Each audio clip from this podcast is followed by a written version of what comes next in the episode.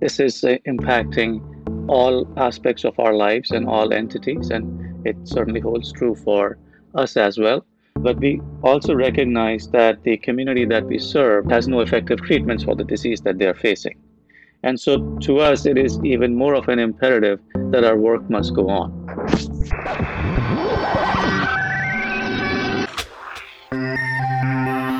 Hey there, everyone, and welcome to Connecting ALS. I am one of your hosts, Mike Stevenson, in St. Paul, Minnesota. And as usual, I'm joined by my co host, Jeremy Holden, in North Carolina, where I believe it is quite sunny and warm at this point. It is, Mike, and I don't want to rub it in or anything, but today is maybe the best day of the year from a weather standpoint, which is going to create some problems for the kids in the neighborhood who I think just want to get out of the yard. And sadly, they are still social, yeah. social distanced inside. Everybody a little tired of being stuck indoors, but I think getting out when you can for a walk or a socially distant move of some kind is welcome for everyone. And as the temperatures start to warm up across the country, I bet we'll see a lot more of that. Yeah, I think so. And again, I think we talked about this a bit last week, but you know, seeing people just kind of who's crossing the street to go on the other sidewalk or are you going up into the grass so that I can pass? I think, you know, people are figuring out some of those unspoken at this point social cues. So let's make sure there's that yeah. six feet is there and we can both still enjoy a little bit of outdoors time. New social cues for everybody. Well, this past week, we were lucky enough to land an interview with Dr. Manish Raisinghani, the CEO of the research collaborative Target ALS, which is based in New York City. And Jeremy, while we did spend a bit of time addressing how the COVID 19 pandemic is impacting global research, the bulk of our discussion was about the work of Target ALS and some of their uh, more interesting current collaborations. Yeah, that's right. Uh, one that Target ALS announced relatively recently, just in the last uh, month or so, collaboration with the ALS Association, looking into uh, potential biomarkers you know, I know that if, if I go to the doctor and he tells me that my blood pressure is up, it's a signal that, that something's wrong. It's also mm-hmm. probably a sign that I won't be having a cheeseburger anytime soon. but still so elusive in the field of ALS and was, was really fascinating to hear Dr. Raisinghani talk about where we are in the search for biomarkers and how th- some of these initiatives are going to kind of move the ball forward a little bit. That's true. And, and what I think uh, makes Target ALS unique in the research space is their desire and, and real effort to bring together not only scientists, but clinicians and educators across all of academia and industry. It's an uncommon approach, and it was good to hear from uh, Dr. Raisinghani on that. So let's take a listen to the interview, which we recorded on Thursday, April 2nd. We're joined on the phone today by the CEO of Target ALS, Dr. Manish Raisinghani. Good morning, Manish, and thank you for joining us on Connecting ALS. Good morning, Mike. Thank you. So, to start with, Doctor, for our listeners who may not be super familiar with your organization, can you tell us a little bit about Target ALS and your mission and general philosophy? Target ALS is a 501c3 medical research foundation and that is committed to the search for effective treatments for ALS. And so we envision a world in which no one loses their life to this disease. And from the very beginning, we have made it our mission to harness the power of collaboration to achieve breakthroughs for treatments of ALS. So, just a brief history we were founded in 2013 by Dan Doctoroff, who some may know served as the deputy mayor of economic development for New York City. He's currently CEO of Sidewalk Labs. So, Dan formed Target ALS actually after he lost both his father and uncle to the disease. And he has an extensive record in the public and private sectors. And so when he came to the conclusion that he needed to do something, he actually very early on realized that there had been great advances in the understanding of the, dis- the biology of the disease, discovery of new genes that cause the disease, but there really were some key barriers that were in the way of progress towards effective treatments. And so his goal in founding Target ALS was to address and overcome these barriers. And so that's where sort of this concept of our uh, what we call our approach as an innovation ecosystem came about. And it has these components like we exclusively fund collaborative research. We have created a panoply of critical research tools for the worldwide ALS research community. And we have also focused on engaging pharma biotech industry because really, if we want to get drugs into the clinics and then eventually to the patients, then we need their participation as well. So that's really been important. And so we have one of the gratifying experiences for us has been the cultural shift we have been able to bring in the ALS research community, which has become a lot more collaborative and connected since we have been founded. And that I think speaks to sort of what Dan had envisioned from the very beginning. Right. And can you tell us a little bit about how you got involved when you came into the picture with Dan and company? So I also happen to have been in academia, and then I was uh, in the biotech side of the industry. And then as I was going through that journey, uh, there was something that was always missing, and that was a sense of purpose which was bigger than oneself, which I think most of us look for. And this opportunity came along, and it really uh, appealed to me, and it's it's been a blessing to have this opportunity actually to be a part of Target ALS and be part of this community and try to make a difference for ALS patients and their families. You know, Manish, you talked about collaboration and bringing that into the world of ALS research. We're obviously having this conversation at a time where, you know, the COVID pandemic is forcing us to distance ourselves from each other. Uh, what impact is that having in, on the world of ALS research? What, what, what's the state of affairs today? So, again, it's obvious that this is uh, impacting all aspects of our lives and all entities. And it certainly holds true for us as well. But we also recognize that the community that we serve has no effective treatments for the disease that they're facing. And so to us, it is even more of an imperative that our work must go on.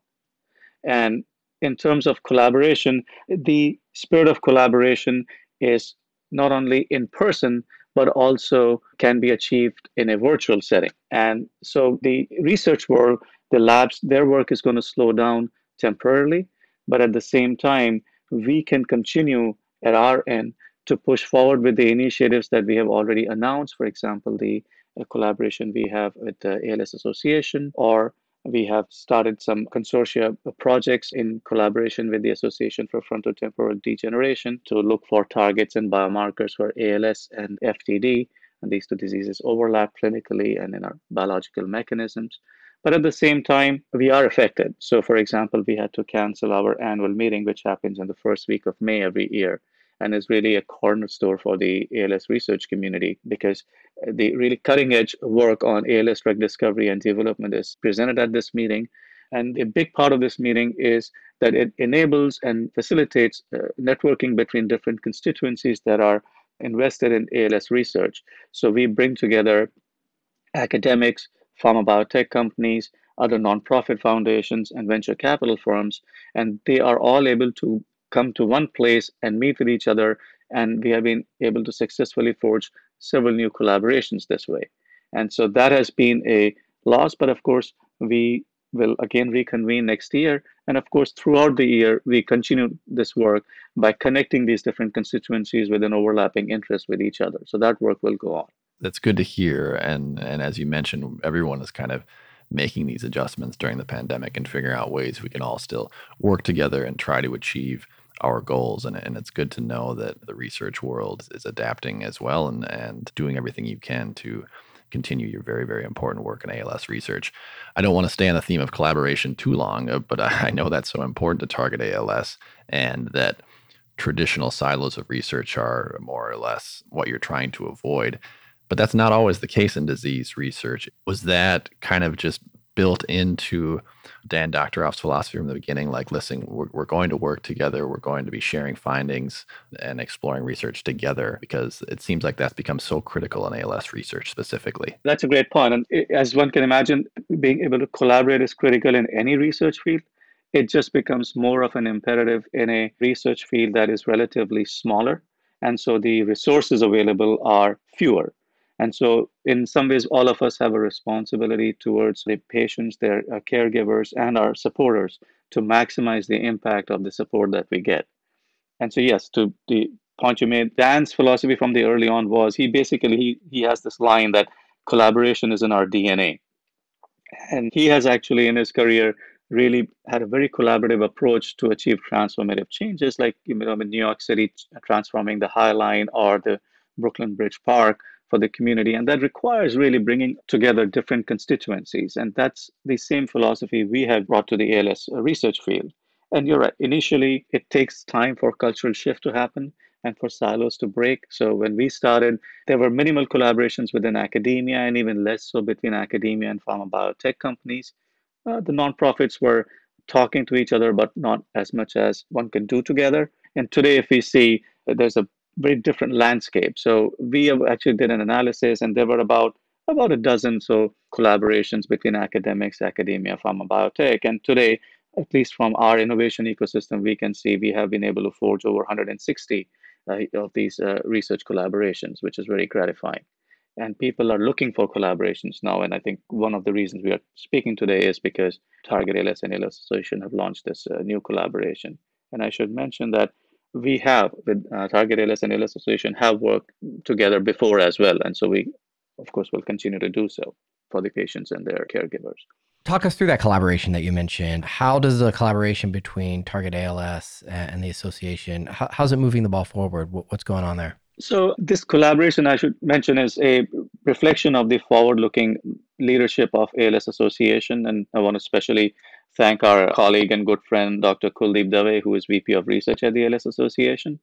And so this collaboration really was born out of a pre-competitive biomarker initiative that we had launched in 2018 and the idea and this initiative involves experts from 11 pharma biotech companies, six nonprofit groups, and a panel of academic experts. And the goal was really to identify biomarkers that everyone thinks are critical to work on and would, if they had the resources, would work on individually. So we said we should work on it together so we can pool our resources. And we were lucky that from early on, ALS Association was part of these discussions and Kuldeep actually immediately recognized the importance of these TDP43 focused projects, which led to this collaboration. And the importance is that because it's a pre-competitive initiative, all the information that comes out, any tools we create will be shared with the research community uh, worldwide immediately. And that'll, if the work comes out as something which is helpful, it'll impact ongoing clinical trials and the to be launched clinical trials immediately. And this is very similar to what we have done with significant success by broadly sharing critical research tools and information with the wider ALS research community through our innovation ecosystem. That's so refreshing to hear that your research could have an immediate impact for other researchers and clinicians in the field that are working on their own studies to have access to that so quickly that it may uh, have a positive impact on their work. That's that's great. That's refreshing. It really is. I, I want to take a quick step back because you mentioned biomarkers, and some of us are still uh, very much learning about ALS research and research in general. Can you explain the concept of a biomarker and how it's used in the fight against ALS? So, a, if you look very simply put, a biomarker is a measurement, and I think a, any of us, anyone can relate to the value of a measurement, which allows us to establish a baseline to work against to identify changes. And so, in medical terms, a biomarker serves as a characteristic that can be objectively measured and evaluated as an indicator of a normal biological process, a disease process, or in response to a treatment. And so, if I give an example. So let's say if we measure levels of iron in the blood, that's a reliable biomarker for presence of anemia. But once we give treatment for anemia, the levels of iron can then serve as a reliable indicator of the effectiveness of the treatment being given.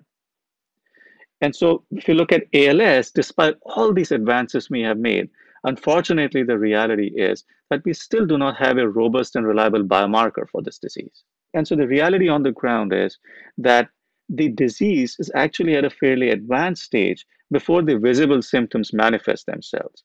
And so the diagnosis then becomes a process of elimination.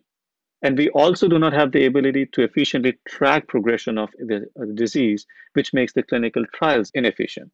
And so, if we have reliable and robust biomarkers for ALS, that'll enable us to overcome these challenges and can greatly accelerate the drug discovery and development process. I'm struck by the connection that you make between biomarkers and therapies, right? So, this doesn't help us just identify the, the, the cause, the, the disease itself, but it helps us measure progress in a therapeutic setting. You have a handful of drug therapies that are currently in, in various stages of, of clinical trials. What can you tell us about those? Yes, there are actually several promising clinical trials that are ongoing, and actually some of which came out of our innovation ecosystem. And this is a very hopeful uh, time in ALS research, especially because several novel modalities like gene therapy, biologics, uh, as well as uh, traditional uh, small molecule approaches, uh, they're being leveraged to pursue these therapeutic strategies in the clinic. So we remain very hopeful for ALS patients. But of course, we, as you know, in the uh, history of drug development for any d- disease, one has to continue the work to continue to improve the kind of treatments that one can have for the patients. And sometimes it takes a while to get to a point where one can effectively change the disease course or stop the disease for everyone. So that that's why it's important that we continue to move forward on all fronts. Doctors, some of the, the first platform trials for ALS research are about to get underway, and many believe that that's going to be a turning point for ALS research. Is that something that you all are looking into? Uh, are you following along with some of those uh, platform trials that are just getting started? Of course, any treatment that starts, we are always very hopeful that it'll have a positive outcome.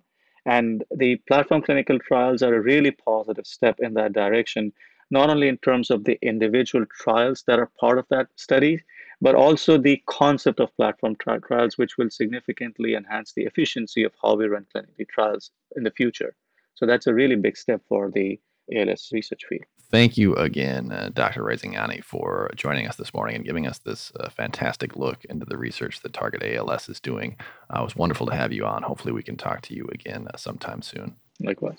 Thank you again, Dr. Manish Raisinghani, President and CEO of Target ALS, for that insightful conversation and look into uh, some of the research that Target ALS is doing and really kind of a state of the affairs in ALS research today. We want to do more of that on future episodes of Connecting ALS, introduce you to researchers, hopefully around the world, that are uh, doing so much in global ALS research and working together to help us build a world without ALS. So hopefully we can hear from a few more of Dr. Raisinghani's colleagues and counterparts in the near future. That is going to do it though for this week's episode of Connecting ALS. We have noticed that more of you have been listening at connectingals.org and all of your favorite podcast listening services. Thank you so much for that and for subscribing as well. We really appreciate the support.